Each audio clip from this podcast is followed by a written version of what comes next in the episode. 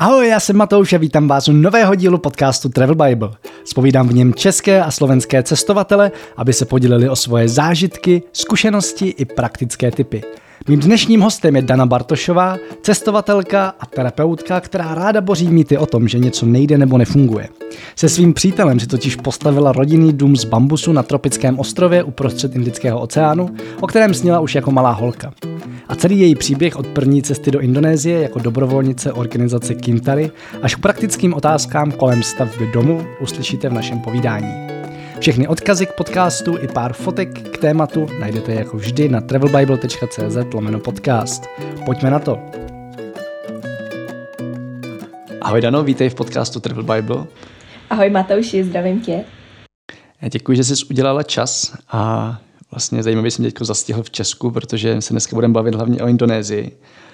A pojďme začít někde úplně na začátku, protože ty si tady, než jsme začali nahrávat, tak se zmiňovala Kintary Foundation, což je vtipný, protože v jeden z minulých dílů byl s Jančou Wolfovou, která eh, má dost věcí v Kintary na starosti a tam jsme Kintary vůbec neměli šanci zmínit. Tak pojďme začít tou tvojí cestou, jak ses dostala ke Kintary a co to vůbec je a pak můžeme pokračovat dál. Já jsem moc ráda, Matouši, za tuhle otázku, protože eh, to mi připadá, že to úplně nádherně navazuje a Kintary je zrovna velká oblast, kterou já jsem i zmiňovat chtěla, protože díky Kintary jsem se na Lombok do Indonésie v roce 2015 i dostala. Eh, Kintary je v podstatě česká nezisková organizace, která tam vysílá český dobrovolníky, který můžou učit v místních lokálních školách angličtinu a takhle jsem se tam teda před těma několika lety dostala i já. A jsem opravdu vděčná Kintary za to, že jsem se tam díky nim dostat mohla a díky nim, že jsem tam mohla navázat ty vazby s místníma lidma, který jsem tam navázala. A v roce 2016 jsem se tam potom už nevracela jako dobrovolnice pro Kintary, ale v podstatě jako pracující pro Kintary a byla jsem úplně historicky první koordinátor eh, pro Kintary neziskovku přímo na Lomboku, takže vlastně Janča Wolfová spravovala Kintary z Prahy a já jsem spravovala Kintary přímo z Lomboku. Mhm. A co ti to vůbec napadlo, teda jako hledat něco takového, nebo to přišlo samo? Tenkrát, když jsem dodělala vejšky v roce 2015, tak jsem takzvaně chtěla udělat něco dobrýho pro svět. Prostě jsem chtěla být nějak prospěšná, udělat to zadarmo a připadalo mi fajn takový zrovna okýnko mezi uh, dokončením vysoké školy a mezi nástupem do úplně první práce. Takže jsem si říkala, co teď nejlepšího bych asi tak mohla udělat, tak jsem si řekla, hele, teďka prostě pojedu dobrovolničit. Původně jsem měla dobrovolničit v Africe, v Kenii, ale vzhledem k tomu, že tam v té době byly nějaký politický nepokoje, nebylo to úplně bezpečný, tak jsem nakonec eh, tady tohle trošku překopala a změnila. A rozhodla jsem se na doporučení svojí známý jet právě do Indonésie, konkrétně na Lombok, Uh, skontaktovala jsem se s Jančou Wolfovou, no a v podstatě během asi dvou měsíců bylo všechno domluvené, já jsem odlítala, a Lombok se mi tak moc líbil, že když jsem se vrátila zpátky do Prahy z Lomboku, tak uh, jsem jenom si s Jančou dala schůzku, tak jak to většinou dobrovolníci i dělají, že potom jí dávají nějaký feedback, jak to celé probíhalo, nebo nějaký třeba podněty pro zlepšení, nebo uh, jak se jim tam líbilo.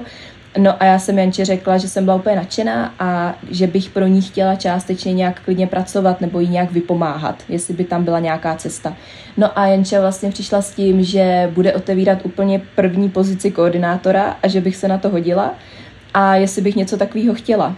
No a já jsem jí na to řekla, hele, to sedí takzvaně jak prdel na hrnec, já bych chtěla moc. Takže jsme to plánovali plus minus půl roku, já jsem v té době byla zaměstnaná v Praze pak jsem v Praze dala výpověď a odlítala jsem na Lombok jako koordinátor. Mm-hmm. Jaká byla ta dobrovolnická zkušenost? Ten, řekněme, ten úplný začátek. Já nevím, jestli jsi předtím někde byla jako mimo Evropu.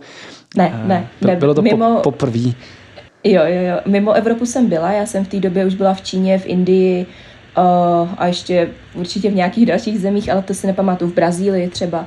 Ale uh, v Indonésii jsem, nebo do Indonésie jsem se poprvé dostala díky Kintary a dobrovolnická zkušenost pro mě byla skvělá. Já bych to doporučila úplně každému a vždycky říkám, já hodně cestuju a vždycky každému říkám, eh, pokud chcete tu danou zemi opravdu poznat do hloubky, tak jděte a dobrovolničte tam, protože ty vazby, které tam díky tomu získáte, jsou úplně jiný, než když tam jedete jenom jako obyčejný cestovatel, anebo když tam jako expat jedete žít. Takže dobrovolničení za mě je vstupní brána úplně uh, k něčemu úžasnému. Co tě to naučilo, tady ta zkušenost, řekněme, jako chápu, že tady ten vůbec pohled na cestování nebo na to, jak poznat zemi, ale něco, co tě to naučilo o sobě nebo o světě nebo o čemkoliv, o učení třeba? Mm-hmm, mm-hmm. Tak určitě jedna z takových hlavních věcí, protože my jako Evropa nebo obecně západní svět jsme hodně orientovaní na práci, na výkon, na peníze. Tak to prostě je a většina z nás taková je. A mě to dobrovolničení naučilo to, že věci jdou dělat i zadarmo a že člověk i z těch věcí zadarmo může mít radost. Že to nemusí být vždycky jenom ve formě nějaký finanční odměny, že za to něco dostanete. Ve finále za to nedostanete, nedostanete vlastně vůbec nic, jenom ten dobrý pocit, že děláte něco dobrýho, že někomu děláte radost, že někomu pomůžete. Takže tady tohle je asi jedna oblast, že věci jdou dělat i trochu jinak, než jenom formou nějaký výměny eh, peníz za peníz.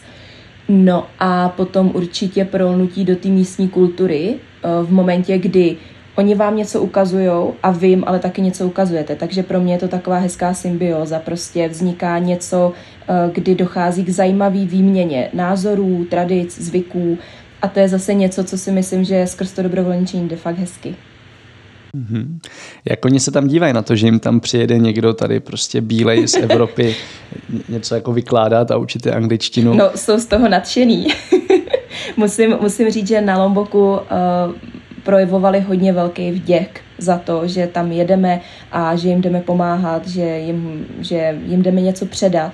A nesetkala jsem se tam ani jednou za celou dobu jako dobrovolnice a ani jako ten koordinátor, kdy jsem vlastně pod sebou měla několik dobrovolníků, který mi tam přilítali eh, z Čech, tak jsem se nikdy nesetkala s tím, že by Indonézani nebyli vděční nebo že by prostě projevili um, nějaký vztek nebo zlost. Nikdy, naopak, vždycky byli opravdu extrémně vděční. Mm-hmm. Co se ti na Indonésii tak líbí, nebo proč ti tak jako přirostla k srdci? Je to určitě příroda. Já říkám vždycky, že když jsem v roce 2015 vylezla na Rinjani, což byla jedna z mých výzev životních, vylíst úplně na ten samotný summit druhý nejvyšší sopky v Indonésii, což je právě Rinjani, která se nachází přímo na Lomboku, tak eh, jsem takzvaně propadla horám. Propadla jsem horám, propadla jsem přírodě a já do té doby jsem byla spíš městský typ holky, měla jsem ráda uh, hodně dynamiku, uh, ruch, uh, pláže, když jsem byla třeba někde v exotice. Ale díky Rinjani jsem se zamilovala do přírody, takže pro mě Indonésie vlastně představuje obrovský spojení se s přírodou.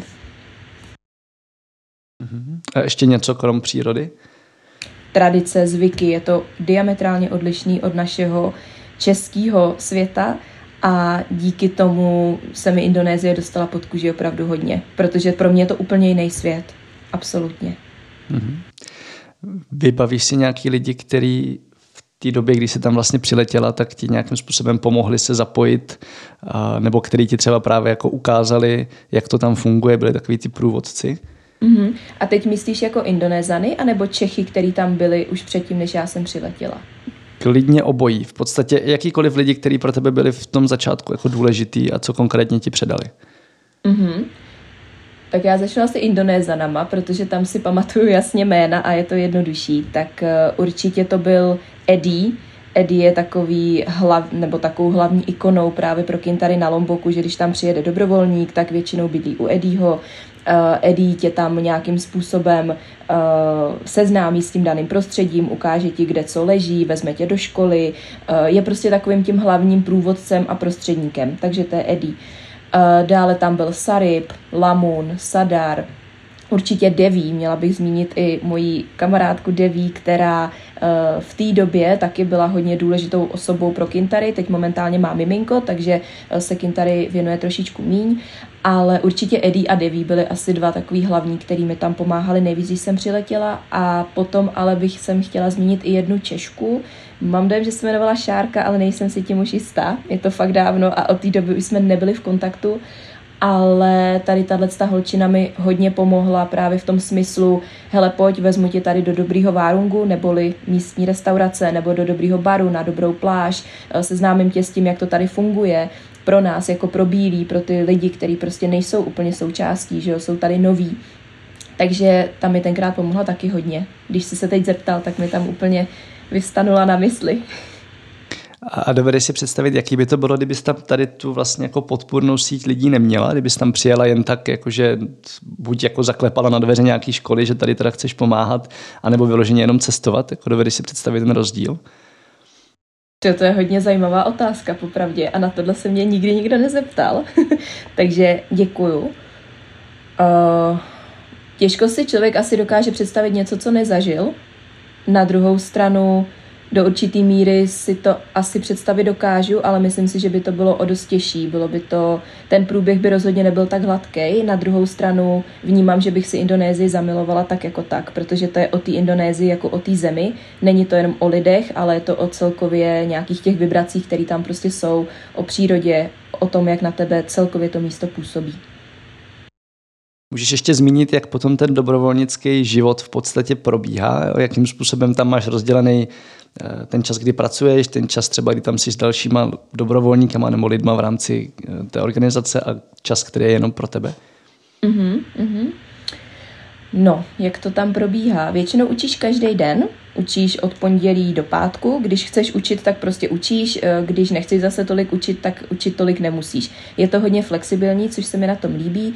Eh, já v té době, kdy jsme tam přiletěli, nebo když jsem tam přiletěla, tak jsem učit chtěla hodně, protože jsem si říkala, když už tady jsem, tak ať prostě učím co nejvíc. Takže jsem učila většinou každý den ale zase záleží, v jakém období ty tam přiletíš. Když tam přiletíš třeba v Ramadánu, Eh, což je ten postní měsíc muslimský, tak většinou tolik neučíš, protože jsou prázdniny, děti do školy nechodí. Eh, takže pro lidi, kteří by chtěli letět takhle do Indonésie pomáhat, tak určitě doporučím nejezděte v Ramadánu, protože si moc nezaučíte. je dobrý letět mimo. A Jinak můžete opravdu čít každý den, no, ale sobotu, neděli máte volno, to většinou jedete prostě někam na výlet, to si děláte svoje věci, eh, bydlí se většinou u Eddieho, který to tam právě celý zajišťuje, pomůže vám úplně se vším, s motorkama, eh, s jídlem, s ubytováním, eh, s navázáním se na ty ostatní lidi.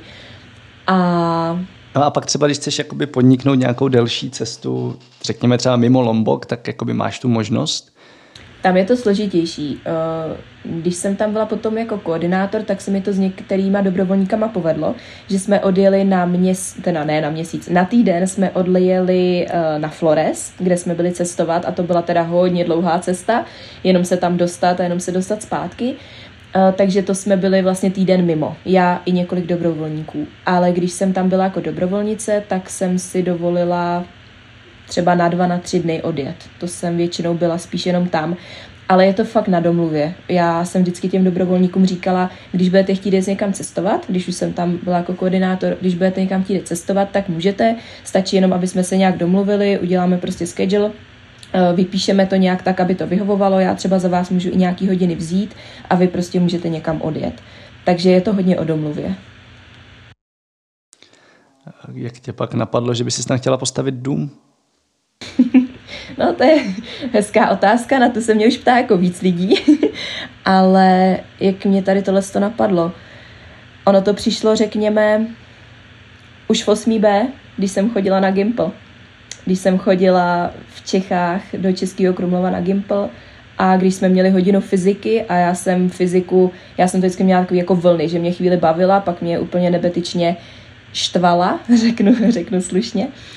A pamatuju si, že zrovna v tom období, když mě fyzika nebavila, tak já jsem si kreslila různé obrázky do sešitu.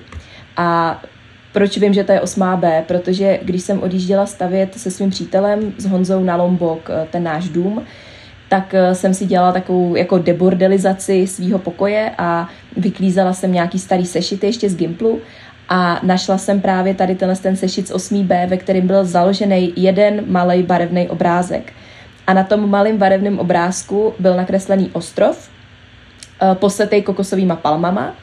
Pod těma kokosovýma palmama byl takový jako nějaký dřevěný divný přístřešek.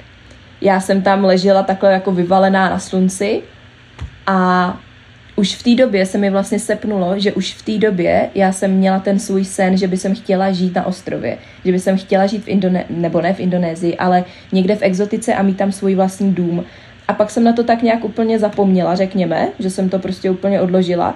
A najednou se mi to spojilo s tím, když já jsem fakt měla asi týden do odletu, tak jsem tady tenhle ten obrázek našla a úplně mi u toho ukápla slza, protože jsem si uvědomila, že to je vlastně něco, co už ve mně bylo hodně dlouhou dobu. Takže to nevzniklo jen tak. a jaká teda pak byla ta cesta od toho, že jsi tam byla teda jako koordinátorka pro Kintary a cesta k tomu, že tam najednou řešíš pozemek, řešíš to, jak postavit dům, řešíš kde.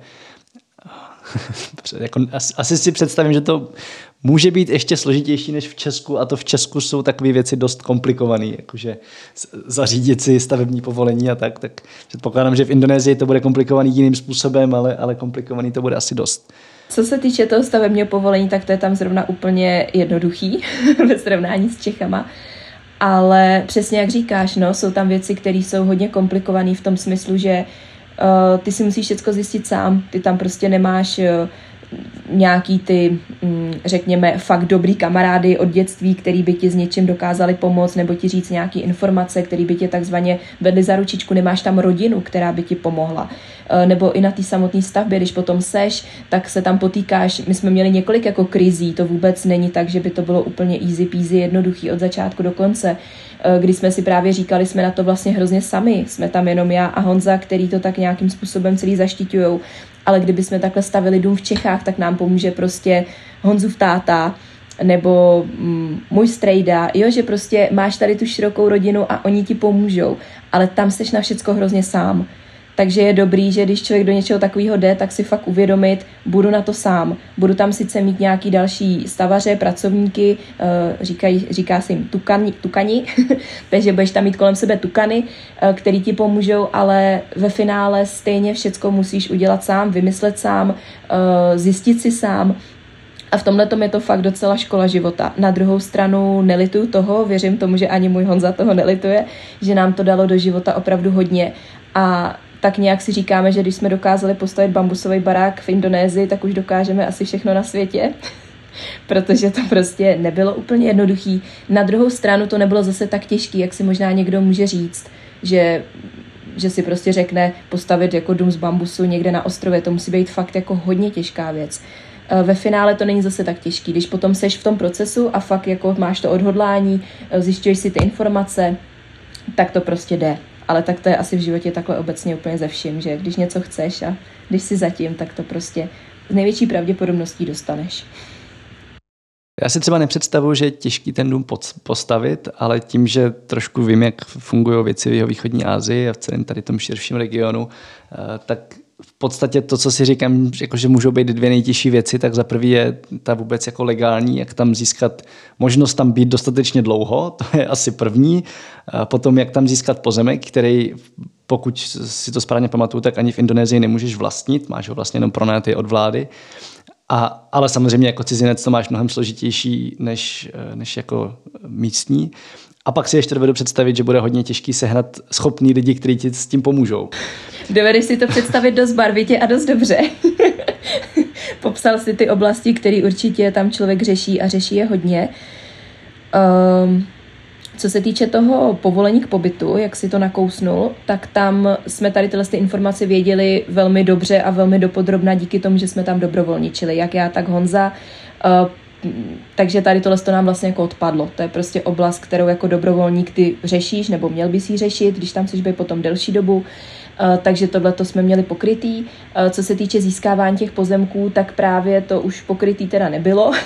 Eh, to si pamatuju, že když jsem tam byla jako koordinátor a zrodila se mi tak nějak v hlavě ta myšlenka, že tady bych chtěla mít ten dům, že ten Lombok je vlastně to místo, kde mě se hrozně moc líbí a kde bych chtěla mít to své druhý doma, tomu tak říkám, že mám první doma v Čechách, druhý doma na Lomboku. Uh, tak jsem potom musela se po těch pozemcích a informacích pídit, no a zabralo mi to tenkrát cca a půl roku, protože jsem si zjišťovala informace, jak vůbec se taková půda dá legálně a nějakým způsobem jako dobrým získat a zároveň kde tu půdu získat, že jo? Té půdy je tam hodně a teď prostě ty musíš obět nějaký pozemky, oslovíš pár svých známých nebo se na něco jdeš třeba podívat úplně sám a říkáš si, no tak tady by to třeba jako šlo, hm, a tady by to třeba jako vůbec nešlo. A tady tímhle s tím jsem v podstatě strávila asi nejvíc času, to mi trvalo několik měsíců, kdy jsem si takhle různě objížděla a zjišťovala prostě, jaký pozemek by vůbec byl vhodný a líbil se mi. A ve finále mi tak nějak vykrystalizovalo, že vůbec nechci, aby to bylo někde na kopci, protože by to bylo složitější to tam postavit. Zároveň nechci, aby to bylo někde u oceánu, protože vím, že je tam prostě eh, takový ten hodně hlasitý eh, zvuk vln, takže to by mi vadilo.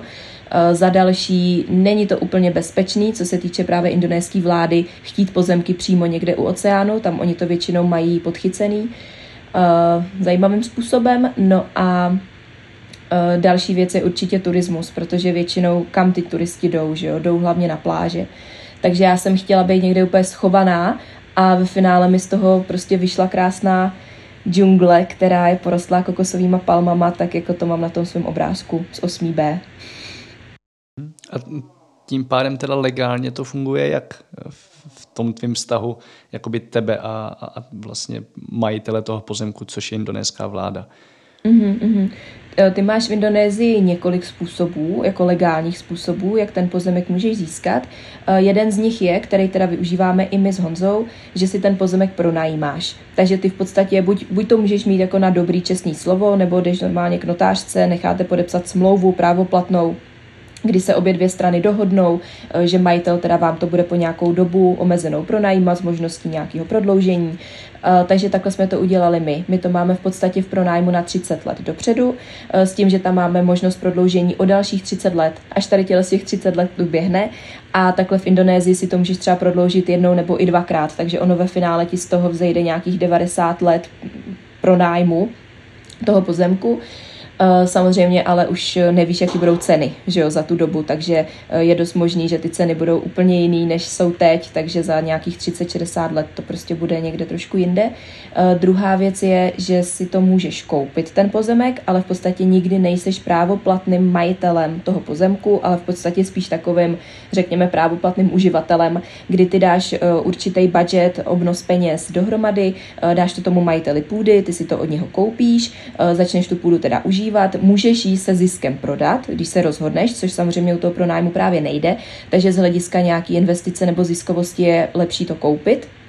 Eh, na druhou stranu zase, v čem já vidím eh, obrovský takový plus je to, že ty nemusíš dávat právě ten určitý budget hned na začátku. Ty, když si to pronajímáš, tak můžeš mít klidně dohodu, že jim to budeš posílat třeba každý rok, nebo jednou za pět let, nebo jednou za deset let, jo, něco takového, jak ty se dohodneš ale když to kupuješ, tak musíš mít ten obnos peněz většinou už u sebe a musíš jim to dát. A teď vlastně dáváš na 30 let dopředu peníze někomu, a nevíš úplně, jestli můžeš věřit, nemůžeš věřit, takže já si ve finále myslím, že ten pronájem je vlastně úplně nejčistší a nejlepší forma a jsem za ten pronájem ráda. Uh, nicméně potom ještě třetí možnost, která mě osobně se jeví docela zajímavá, protože tam máš největší práva, co se týče té tý nemovitosti nebo toho pozemku, a to je, když si založíš svoji vlastní firmu v Indonésii, ta firma ti vystaví takzvaný KITAS, investorský víza, No a ty na tuhle tu firmu s těma vízama, ty můžeš potom nakupovat po celé Indonésii v podstatě jakýkoliv pozemky nebo nemovitosti. Indonésie má necelých 18 000 ostrovů, takže můžeš nakupovat docela ve velkým. A samozřejmě zase záleží, eh, je to pozemek od pozemku, ostrov od ostrova, takže záleží, jak je cena, jak se liší. Eh, nicméně ty právní podmínky jsou víceméně stejný úplně na všech ostrovech, což si myslím, že je docela zajímavá, ostro, nebo zajímavá informace pro lidi, eh, kteří by něco takového chtěli, že si nemusí zjišťovat zákony na ten daný ostrov, ale že to prostě platí víceméně pro všechny. Uh-huh. A pak teda pojďme k té poslední části, co jsem říkal, a to je, jak sehnat správní lidi, kteří ti pomůžou s tou stavbou. A jak, si, a jak si je uhlídat, to je možná ještě ta náročnější Hele, část. Upřímně řečeno, tohle bylo asi to nejtěžší, no. A díky tomu právě z toho pramení i takový ty krizový momenty, kdy si řekneš, že jsi na všecko sám, že všecko řešíš jenom ty s tím přítelem, protože uh, ty lidi se ti dost často můžou hodně točit. Prostě přijedou ti tukani, který jsou ze začátku strašně motivovaný, ať už jako finančně nebo i nějak osobně, že prostě je to bude bavit. E, nicméně potom je prostě naštve sebe menší maličkost a oni ti ze dne na den jsou schopni říct, že končí spolupráci. A co ty teď, jako, když tam máš rozestavěnou konstrukci, že jo? co, co s tím budeš dělat? Uh, takže udržet si ty lidi bylo určitě jedno z, toho, z těch těžších věcí. A v finále u nás konkrétně, když budu hodně upřímná, to dopadlo tak, že my jsme měli stavařský tým, který jsme si sami sehnali. Měli jsme projektového manažera, měli jsme architekta, nicméně architekt tam udělal v našich očích několik takových úplně klučičích chyb, který jsme viděli i my jako nearchitekti, že prostě nám tam nechal třeba termitama prožraný dřevo v podlaze a uh, to ještě ta podraha, podlaha nebyla jako spárovaná, nebyla ještě udělaná, to dřevo tam jenom leželo. A my jsme mu jenom řekli, prosím tě, hele, to dřevo vyhoď, otázka deseti vteřin, a dej tam jiný, dej tam jinou tu plaňku. No a ve finále to dopadlo tak, že on byl hrozně uh, ješitnej, prostě si řekl, hele, já to vím nejlíp, já jsem přece architekt, to dřevo je v pohodě. On tam to dřevo nechal, podlahu dodělal a zrovna ten den oni pracovali fakt hodně rychle, takže oni to prostě dodělali během pár hodin a my jsme tam s Honzou přijeli, že jsme tam prostě pár hodin nebyli, přijeli jsme tam, a to dřevo tam pořád bylo a vlastně ta podlaha byla dodělaná. A teď my, my jsme se tam s hrozně pohádali, no a vlastně na základě tady toho plus ještě nějakých dílčích věcí, které byly předtím, tak uh, z jejich strany oni jako řekli, že budou chtít ukončit spolupráci, že jim do toho hrozně furt kecáme, že oni to vědí nejlíp, my ať prostě držíme takzvaně hubu a krok.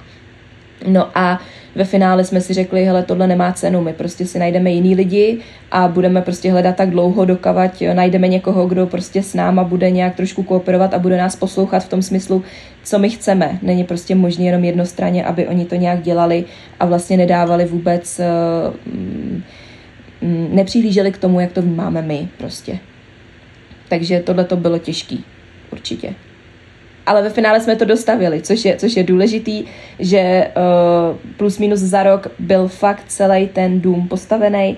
Uh, dokončili jsme to nakonec s úplně jinýma tukanama, s úplně jinou pracovní skupinou v daleko menším počtu ale ve finále to byla prostě hrozně hezká práce ke konci, kdy jsme právě našli lidi, který i já bych dneska dokázala doporučit, kdyby si jeden z vašich posluchačů chtěl postavit bambusový dům na Lomboku, tak já prostě vím, že za tyhle ty lidi dám ruku do ohně, vím, že oni nám pomohli úplně neskutečně, že jsou féroví, že jsou šikovní a že jim záleží i na tom, aby vám se to líbilo a jak vy to vlastně celý máte. Mm-hmm. Jsem se chtěl rovnou dostat k tomu bambusu, tak ty už tady nakousla. Proč zrovna bambus, nebo proč jste si vybrali tady ten materiál a jak se s ním potom ve výsledku pracuje?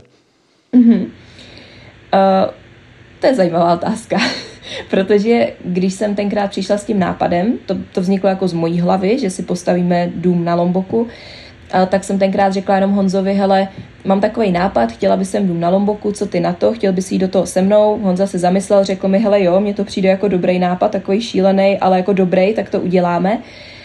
A já jsem v té době chtěla postavit úplně obyčejnou nějakou špeluňku, takovou tu klasickou indonéskou, jestli jsi byl třeba někdy v Indonésii, tak víš, jak tam ty chaloupky vypadají. Prostě je to splácaný eh, z hlíny nebo z kamenů nebo z nějakých cihliček a přesto nějaká plachta nebo nějaká střecha a já jsem teda nechtěla nic s plachtou, ale prostě udělat úplně obyčejnou nějakou indonéskou malou stavbičku, eh, vlastně v tom jejich tradičním stylu, v tom smyslu, že jsou tam nějaký menší okna, takže tam mají spíš tmu uvnitř, úplně tam nechtějí sluníčko.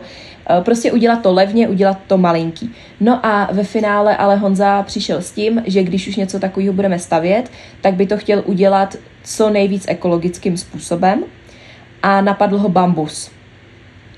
A já jsem mu na to tenkrát řekla, hele, zní to dost šíleně, ale líbí se mi to, tak to uděláme. Takže ve finále můj nápad byl to, že postavíme ten barák a Honzův nápad byl, že to postavíme z bambusu. A vzniklo to takhle. Honza prostě chtěl jenom něco ekologického a co je ekologičtějšího v tamních podmínkách, než je bambus. Toho bambusu tam přece jenom je fakt hodně, roste tam jak houby po dešti. Takže takhle vznikla myšlenka bambusu. Mm-hmm. A šla bys do toho znova, jakože do stejného materiálu a, a vůbec, vůbec jako do stejného projektu? jo, šla. Šla. Dobře. a zajímá mě otázka financí a myslím si, že posluchači bude zajímat taky, protože přeci jenom, jako když se řekne dům v exotice, tak spousta lidí si představí nějaký drahý vily v Karibiku, který jsou dostupný prostě lidem, co tam potřebují utopit pár stovek milionů minimálně někam je schovat. A tohle samozřejmě bude úplně jako jiná cenová kategorie a vlastně mě fakt zajímá samozřejmě nakolik jako chceš, ale jak to tam pak reálně je s financema, kolik třeba tě vyjde peněz ten pozemek a kolik potom vyjde ta samotná stavba. Uh-huh, uh-huh. Uh, to je hodně častá otázka, taky se kterou se setkávám, takže na ní vím docela jasnou odpověď. Co se týče těch staveb z bambusu, tak eh, to se dá postavit strašně levně. A je úplně jedno, jestli je ta stavba z bambusu, nebo jestli je to postavená právě stavba z těch eh, cihliček, jak oni staví normálně. Naopak, když to je z toho jejich klasického materiálu, z těch cihliček, tak eh, je to ještě levnější než ten bambus, protože na bambusu je nákladný nebo finančně nákladnější to, když ho ošetřuješ. Ty musíš bambus správným způsobem ošetřit, trvá to relativně dlouhou dobu, musíš na to mít taky nějaký tým lidí, pak, když si to nechceš dělat úplně sám Uh, takže za to prostě si trošku připlatíš. Trvá to taky delší dobu, to je další věc. Uh, takže si platíš určitě i delší dobu to, že tam vůbec seš v té zemi, že tam žiješ, že nemáš svoje vlastní ubytování. Uh, takže ve finále, co by vyšlo úplně sakum prásk nejlevněji, je to, když si tam člověk postaví úplně obyčejný domeček prostě z cihel. Tady tohle je levná záležitost. Co se týče našeho baráku, tak my jsme do toho dali plus minus 500 tisíc korun v přepočtu. Eh, což někomu možná přijde málo, někomu to zase přijde hodně, je to hodně relativní úhel pohledu. Eh, mně osobně to připadá, že to je lehce dražší, že jsme to mohli udělat i levněji a že to jde určitě levněji, ale já do toho započítávám i tu práci těch tukanů, když jsme pracovali na vnitřních prostorech na nábytku, na interiéru. A my máme právě i ten nábytek udělaný z bambusu, nebo ne úplně všechen, ale valnou většinu ano. A to byla hrozně velká crcačka. Než se prostě udělal ten nábytek, tak to, to vzalo tolik hodin práce, tolik dní práce, musíš si zaplatit právě ty tukany, který tu práci udělají, protože ty jako jim sice nějak pomáháš, ale nevíš jak na to, takže to stejně ve finále dělají spíš oni a ty jenom tak přicmrdáváš. No a díky tomu si myslíme, že nás to vyšlo jako takhle trošku dráž, že jsme původně vlastně chtěli se vejít ideálně do 300 tisíc, ale ve finále jsme dali nějakých 400 až 500 když to spočítám úplně přesně, tak to bylo něco mezi 400 až 500 tisíci českými korunami, jako v přepočtu. Mm-hmm. A ten pozemek pro představu, ten už je v tom zahrnutý, nebo to je ještě nějaká částka? Uh, pozemek, pozemek v tom zahrnutý není. Uh, ono zase záleží, jaký ty si tam s nima dohodneš podmínky, záleží, jestli to kupuješ nebo jestli si to pronajímáš, podle toho taky máš tu cenu trochu jinou. Uh, potom záleží, kde ten pozemek je, což je hrozně důležitý kritérium. Jestli ten pozemek máš právě někde spíš u pláže, kde ty pozemky jsou dražší. Jestli to máš v centru Kuty, což je takový, uh, řekněme, mm, turistický středisko, teď momentálně na Lomboku, tak tam ty pozemky šly hodně nahoru.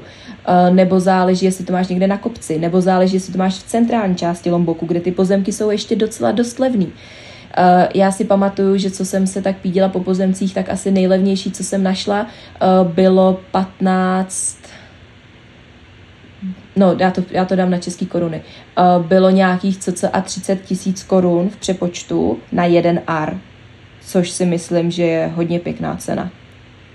Když je to pozemek, který je právě v nějaký ty, řekněme, vnitrozemské části, eh, tak se tam dá sehnat pozemek i za takovouhle cenu. A to je jedno z nejlevnějších, co jsem tam našla. Mm-hmm.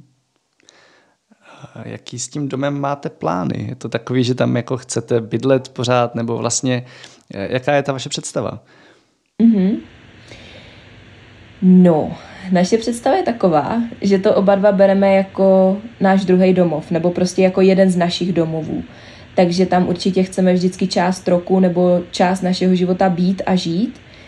A zároveň ale tam nechceme být celou dobu. Takže v momentě, kdy my bychom tam nebyli, tak aby ten dům nebyl úplně prázdný, eh, tak bychom to pronajímali a hodně jsme řešili, jakým způsobem bychom to vlastně nastavili a ve finále jsme si řekli, že to nechceme pronajímat třeba přes Booking nebo přes Airbnb, že to chceme dávat vlastně jenom lidem, eh, kterým my věříme, nebo který si nějak proklepneme, budeme vědět, že ty lidi nám to tam nezničí, nezboří, eh, že jim bude záležet na tom, aby se k tomu chovali slušně, protože jsme tam přece jenom do toho vložili část srdíčka a část života, takže úplně nechceme, aby nám to tam jeden z prvních turistů úplně zničil a bylo mu to vlastně jedno a chovala se k tomu jako ke spotřebnímu zboží.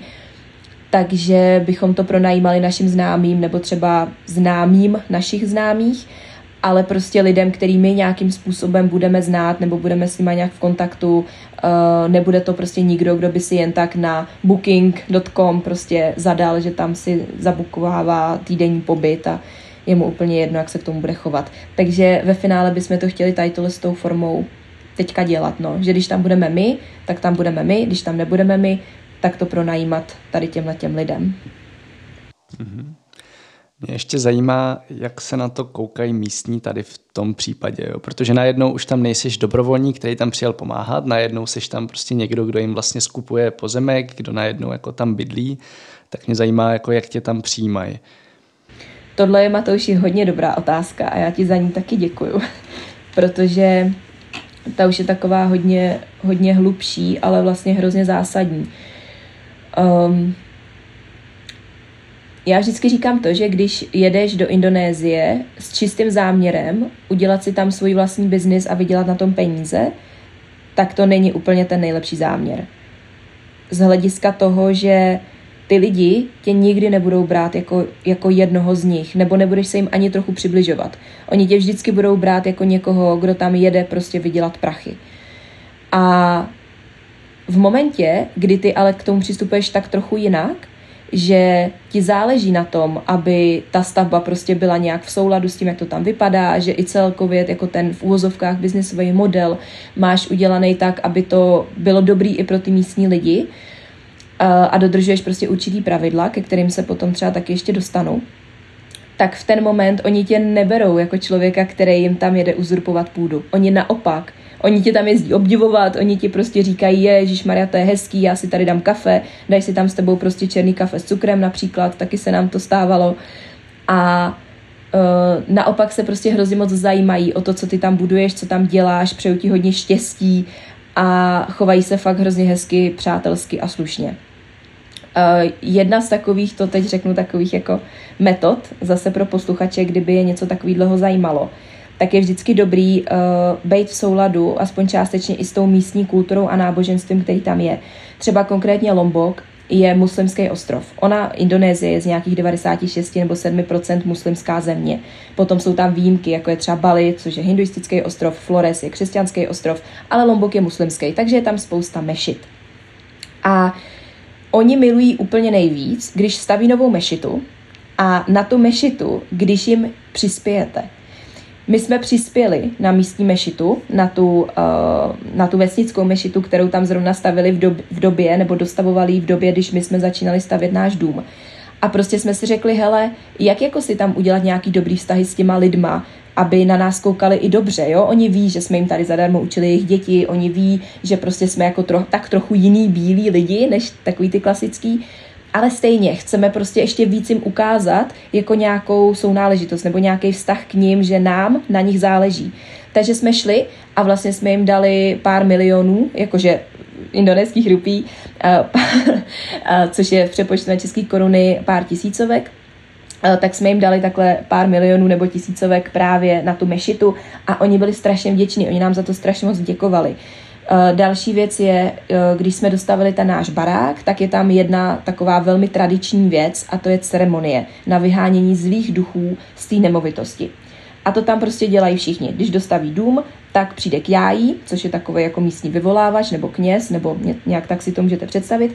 A ten potom vede celou tu ceremonii, v podstatě jako mluví o Aláhovi a ostatní lidi něco opakují. Jsou to, součástí toho jsou i takový zpěvy, řekněme, a modlitby a ty vyženeš jako kdyby ty zlý duchy z té nemovitosti. Takže to je další věc, kterou my jsme udělali a kterou my jsme chtěli udělat, protože jsme si řekli, to je prostě tradiční a my to chceme tradičně. My nechceme si tam jenom něco postavit a prostě nazdar, ale my to chceme sakum prásk prdům úplně se vším, jak se to má udělat. Uh, takže jsme tam měli i tady tuhle tu ceremonii. A myslím si, že když potom lidi dělají právě tady tyhle ty kroky, tak uh, ti místňáci je nebudou brát jako někoho, kdo tam nepatří. Naopak, budou se s váma chtít bavit a budou k vám mít ještě blíž, než k vám měli předtím. Uh-huh. Umíte indonésky? Ano. Já teda uh, musím říct, že neumím nějak jako plyně, plyně, že bych dokázala tak mluvit v indonéštině, jako teď tady s tebou mluvím v češtině, ale dokážu si vykomunikovat úplně všecko a vlastně i na stavbě jsem se naučila se vykomunikovat věci v indonéštině, což pro mě byla těžká škola. A Honza můj, tak ten mluví víceméně plyně indonésky. Ten to fakt pochytal strašně rychle. On obecně, on je teda učitel angličtiny, překladatel, takže on má na jazyky prostě šestý smysl, jde mu to hrozně dobře a rychle. A indonéština mezi námi není vůbec těžký jazyk. To se dá naučit fakt relativně rychle a dobře. A Honza to tam pochytal velmi rychle a ten mluví jak jak kdyby se tak narodil eh, a do toho teda jsme se učili i sasačtinu, nebo hlavně Honza a sasačtina je vlastně úplně ten původní jazyk eh, lombočanů, protože lom, původní obyvatelé Lomboku jsou sasakové a mají svůj dialekt a to je sasačtina. Takže ty sice můžeš mluvit eh, oficiální indonéštinou, ale je fajn umět něco sasacky. A v momentě, kdy umíš sasacky, tak seš úplně už neprůstřelnej. To prostě v ten, v ten moment oni tě fakt milujou. A to je, to je neuvěřitelný a to tady chci jako strašně moc podtrhnout, co ten jazyk dokáže udělat. Takže pak, když chcete někde jinde žít, nebo si tam postavit dům, nebo tam prostě být, tak učte se ten místní jazyk, protože to strašně moc pomáhá a oni na vás koukají úplně jak, když to řeknu blbě, jak na Boha. Prostě jako na někoho, s kým oni si najednou můžou popovídat ve svém rodném jazyce a kdo vlastně má tu, tu touhu se to naučit. A to je, to je úžasný. Jo, proto se na to ptám, to právě vnímám jako takový ten první krok, který může udělat hrozně moc, obzvlášť v jazycích, který nejsou takový ty jakože světový, i když na indonéština je jeden z jazyků, kterým mluví pár set milionů lidí, takže jako světový je, ale oni ne, nejsou ten národ, který by to tak vnímal. Jo? Na rozdíl třeba od Číňanů, kteří jsou hrozně překvapení, když neumíš čínsky. A tak jakoby, já to vidím v Tajsku, tam prostě stačí v podstatě umět pár vět, ani to není o tom jako umět ten jazyk perfektně, ale vlastně, jak říkáš, umět eh, aspoň si zařídit takové ty základní věci a projevit tu snahu a už jenom to najednou tě jako přes, přesune do úplně jiné kategorie. I, I vlastně jako vnímám, že máš takovou kategorii turista, který nemají rádi nikde, pak je kategorie cestovatel, který nemají rádi skoro nikde, jenom to nedávají tolik najevo. A, a pak máš nějaký jako další a vlastně z toho cestovatele dál se, myslím, dostaneš hlavně díky tomu jazyku, že to může být ten hezký krok. A je pravda, že indoneština je jednoduchá. Takže jo, souhlasím a ještě, ještě jenom to vstoupím, jak si právě zmiňoval tu tajštinu, tak my jsme s Honzou žili i necelý dva roky v Bangkoku, v Tajsku.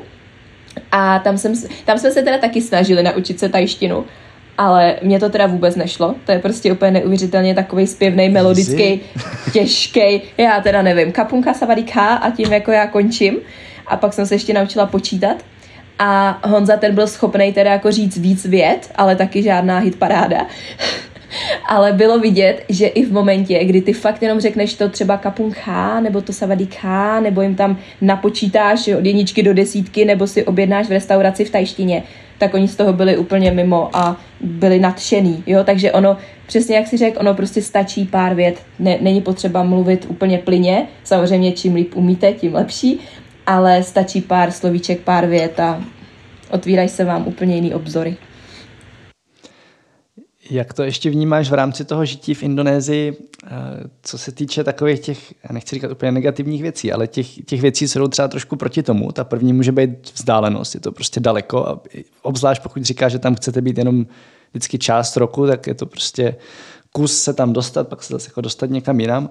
A, a třeba i to s tou rodinou. Jo? Ty jsi vlastně to zmínila už v rámci té stavby, ale já se teď uvědomuji čím dál tím víc, jak vlastně ta rodina je takový důležitý, jako podpůrný to říct, takový jako taková konstrukce, na které vlastně ten život pak může stát pevně a v momentě, kdy žiješ víceméně na druhém konci světa, tak to tam není. Tak mě zajímá, jak se třeba jako vypořádáváte tady s tím a i třeba jak tohle vidíte do budoucna v rámci nějaký plánování rodiny a tak. Eh, já řeknu, já začnu Honzou, protože Honza ten to vůbec neřeší. Honza ten, tomu je to úplně jedno. Uh, on naopak chce spíš žít v zahraničí než v Čechách, takže uh, ten tady tohle to nepocituje. Uh, já to mám, nevím, jestli je to kvůli tomu, že jsem prostě ženská, nebo že jsem na to citlivější, těžko říct, ale vím, že tady tohle to jsem řešila um, v podstatě od začátku. Že tu rodinu vnímám jako hodně důležitý pilíř ve svém životě, mám se svojí rodinou mám krásné vztahy a chci je prostě výdat No a teď najednou má člověk, což je teda jako vzešlo z mý hlavy, že jo, postavit si barák v té Indonésii, takže najednou jsem se sama se sebou vlastně dostala do střetu, jo, že jsem si říkala, no ale počkej, ale ta rodina je docela daleko a ty chceš mít barák jako na druhém konci světa, to se jako úplně neslučuje. Na druhou stranu jsem ve své hlavě vykonstruovala takový model, eh, se kterým jsem vlastně hrozně spokojená, že by jsem to chtěla mít tak, že budu třeba co a půl roku Čechy, půl roku Indonésie a tím pádem já se vlastně jako napapám obou dvou těch světů a já budu pořád i s tou rodinou a ukážu jim, že jsou pro mě důležitý, protože jsou pro mě důležitý a vždycky budu prostě několik měsíců v roce věnovat jim a několik měsíců v roce vlastně věnovat té exotice. Takže eh, tady s tímhle s tím svým eh, plánem jsem vlastně teď hrozně spokojená a musím říct, že je úplně, řekněme, nějak vybalancovaný a že je to takhle v pořádku. Tak uvidíme, jestli to tak půjde. A jak na to ta rodina reagovala, jakože když si prostě oznámila, že se stavíte dům v Indonésii?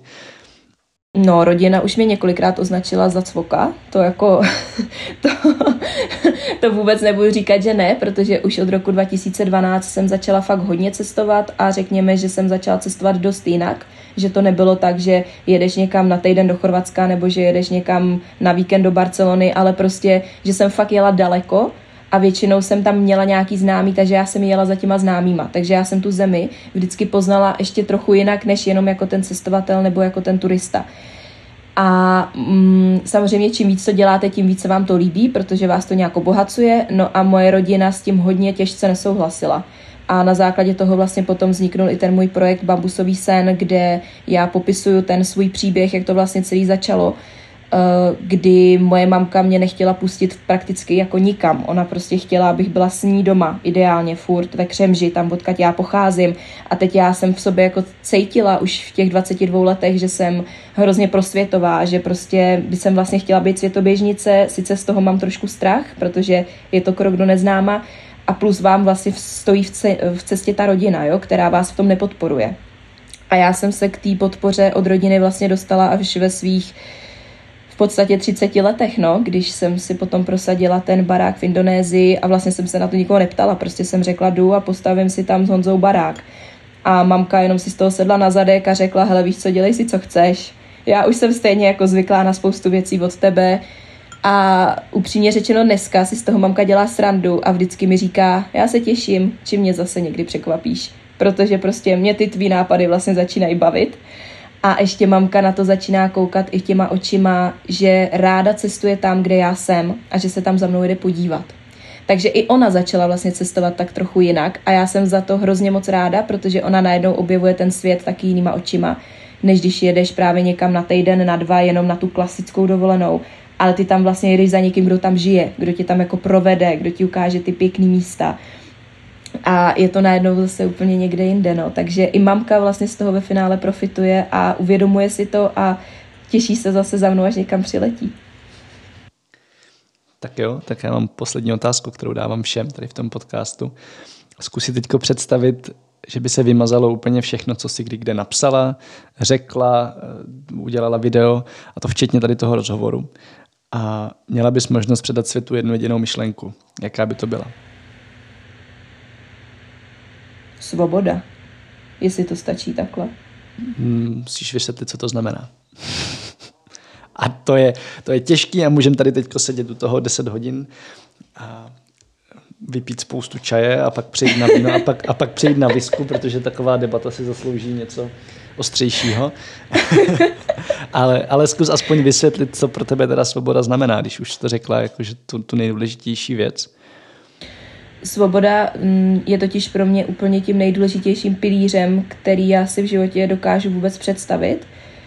A samozřejmě jo, někdo by asi řekl, že to je zdraví nebo rodina a tak dále, ale já si myslím, že se to vlastně hrozně propojuje a že v momentě, kdy má člověk svobodu, tak má ve finále i všechno ostatní. Uh, ta svoboda pro mě spočívá v tom, že si můžu dělat úplně co chci, že můžu žít kde chci, že jsem svobodná nejenom jako Eh, na venek, ale že jsem svobodná i sama uvnitř, že si prostě ty věci dovoluju. Uh, nebojím se toho, co si o mě kdo pomyslí, nebo že mi to uh, někdo bude prostě hatit těma jejich myšlenkama, ale že prostě jdu a svobodně dělám to, co dělat opravdu chci, co mě naplňuje, v čem vidím smysl a to je asi ta moje message a věřím tomu, že i kdybych teďka vymazala přesně všecko, jak ty si říkal, tak ta svoboda nebo ten pocit té svobody tam vlastně ve mně byl zakořeněný vždycky. A mám to tam prostě i teď a řekla bych, že je to čím dál tím silnější, že ta svoboda s velkým S je asi úplně to nejdůležitější. Tak jo, děkuji. Kde ti lidi můžou najít, kde případně se dozvědět víc a jestli chceš ještě něco dodat, tak klidně máš teď prostor. Já asi to řeknu jenom tak hodně stručně. Um, už jsem to teda nakousla před chvilkou, že jsem vytvořila ten svůj onlineový projekt bambusovýsen.cz, nebo je to i v anglické verzi, když by někdo chtěl v angličtině. A tam jsem v podstatě sepsala ten svůj příběh, jak jsem se dostala k cestování, co, co věřím, nebo co si myslím, že je pro to cestování a pro ten život tak trochu jinak, nebo cestování tak trochu jinak důležitý.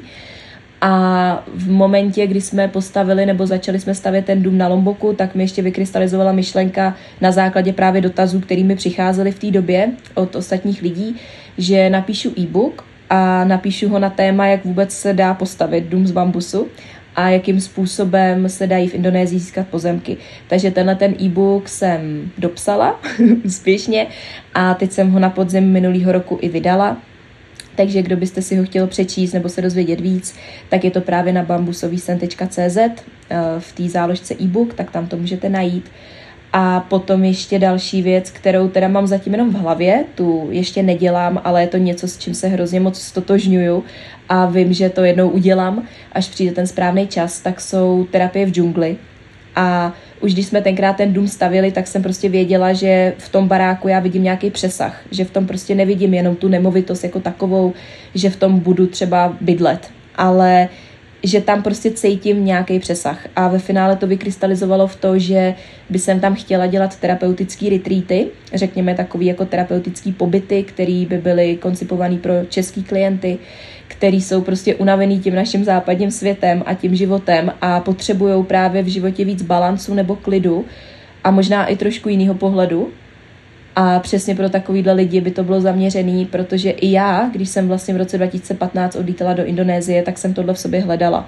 Že jsem byla tak nějak přesycená tady tím naším západem a hrozně moc jsem cítila nebo vnímala, že potřebuju to nějak vybalancovat. A upřímně řečeno, co jiného ti vybalancuje západ než východ. Takže já jsem letěla pravda. na východ. Každý, každý potřebuje podle mě trošku Ázie ve svém životě. jo, jo, jo, jo, jo. A já to přesně vidím u těch lidí, eh, kteří hodně cestují a kteří žijí i někde jinde a právě mají i trošku jiný, eh, řekněme, vhledy do toho života, než jenom lidi, kteří žili tady u nás na západě. Tak najednou ty lidi mi připadají daleko šťastnější a svobodnější protože oni si to umí dovolit, protože vidí, že to vlastně jde i jinak a díky tomu si to nastavují sami v sobě. A já vlastně hrozně ráda tady s těma lidma trávím svůj čas, protože vidím, že oni si fičí na úplně jiný vlně, než lidi, kteří žijou jen a pouze tady. To je, mm, což je jako zase v pořádku, jo, ono je těžký mít jako nějaký vhled, když žiješ celou dobu prostě třeba v Evropě nebo v Čechách, ale... Stačí zajet na Moravu, ale to jenom jako doporučuji a tím vůbec nechci říkat, že by Morava byla Ázie. ale, ne, ale je, to... pravda, je pravda, že Morava taky může pomoct. ale ten, feeling jako tím mnohem větší pohody, tak tady rozhodně je. to je, to je pravda. Morava by tam šla dát. Takže vzhledem k tomu, že sama pracuji jako terapeut, tak eh, díky tomu mi takhle vykrystalizovaly v hlavě ty terapeutické retreaty. A mm, vlastně i ten balans celkově, ta potřeba balancu v životě nebo nějaký rovnováhy, chcete-li. Tak jo, tak já moc děkuji za rozhovor. Já ti taky děkuji, měj se krásně. Připomínám, že odkazy a všechny další díly podcastu Travel Bible najdete na travelbible.cz lomeno podcast. Aby vám neutekly další díly, přihlaste si odběr na Apple Podcast, Spotify, Pocketcast či kdekoliv, kde posloucháte své podcasty a budeme rádi, když nám tam necháte krátké hodnocení. Zatím čau, cestujte a těším se v příštím dílu naslyšenou. Tento podcast sponzorují božstva. A je jí hodně. Travel Bůh, Ježíš, Buddha, Shiva s Višnou, Alák s Akbarem, Dayak, Batak, Toreja, Asmat, Adonis, Apollo, Krteček, Artemis, Athena, Dionysus, Ferdam, Ravenec, Eos, Hermiona, Poseidon, Batman, Serena, Zeus, Indiana Jones, Loki, Thor celá ta sebranka ze severu. Díky. Travel Bible je prostě boží. Ať si cestovatel začátečník nebo pokročilý, najdeš v ní hromadu typů, díky kterým bude tvoje chuť vyrazit posílena, volný čas prodloužen a náklady sníženy na minimum. Amen. E, teda letadlo. Co se v Travel Bible dočteš? Spoustu věcí, Třeba, že potřebuješ výrazně méně peněz, než se říká, a že už je asi i máš? Kde a jak sehnat ty nejlevnější letenky? Kde bydlet a jíst, aby peníze na 14 dní pohodlně pokryly víc než měsíc? Jaké uzavřít pojištění, aby se nikdy nedostal do maléru? Jaký vybrat účet a kartu, abys nemusel za výběry zahraničí platit ani korunu? Zjistíš, jak chytře využít vlastní bydlení, komu svěřit psa, nebo jak uschovat své věci zatímco budeš na cestě. Přesvědčíme tě, že nemusíš hned končit v práci a přesto můžeš cestovat několik měsíců. Uvidíš, že můžeš jet sám a přitom se tak necítit. Naučí se, jak putovat klidně půl roku s jedním baťohem, nebo jak všechno dostat jen do příručního zavazadla. Ukážeme ti taky, jak a kde si v zahraničí přivydělat, jak psát cestovatelský blog, nebo jak pracovat na dálku. To všechno a ještě mnohem víc se dočteš v knize. Ještě si tu? Tak šup na travelbible.cz, travelbible.cz a potkáme se na cestách, protože cestování je prostě boží. boží.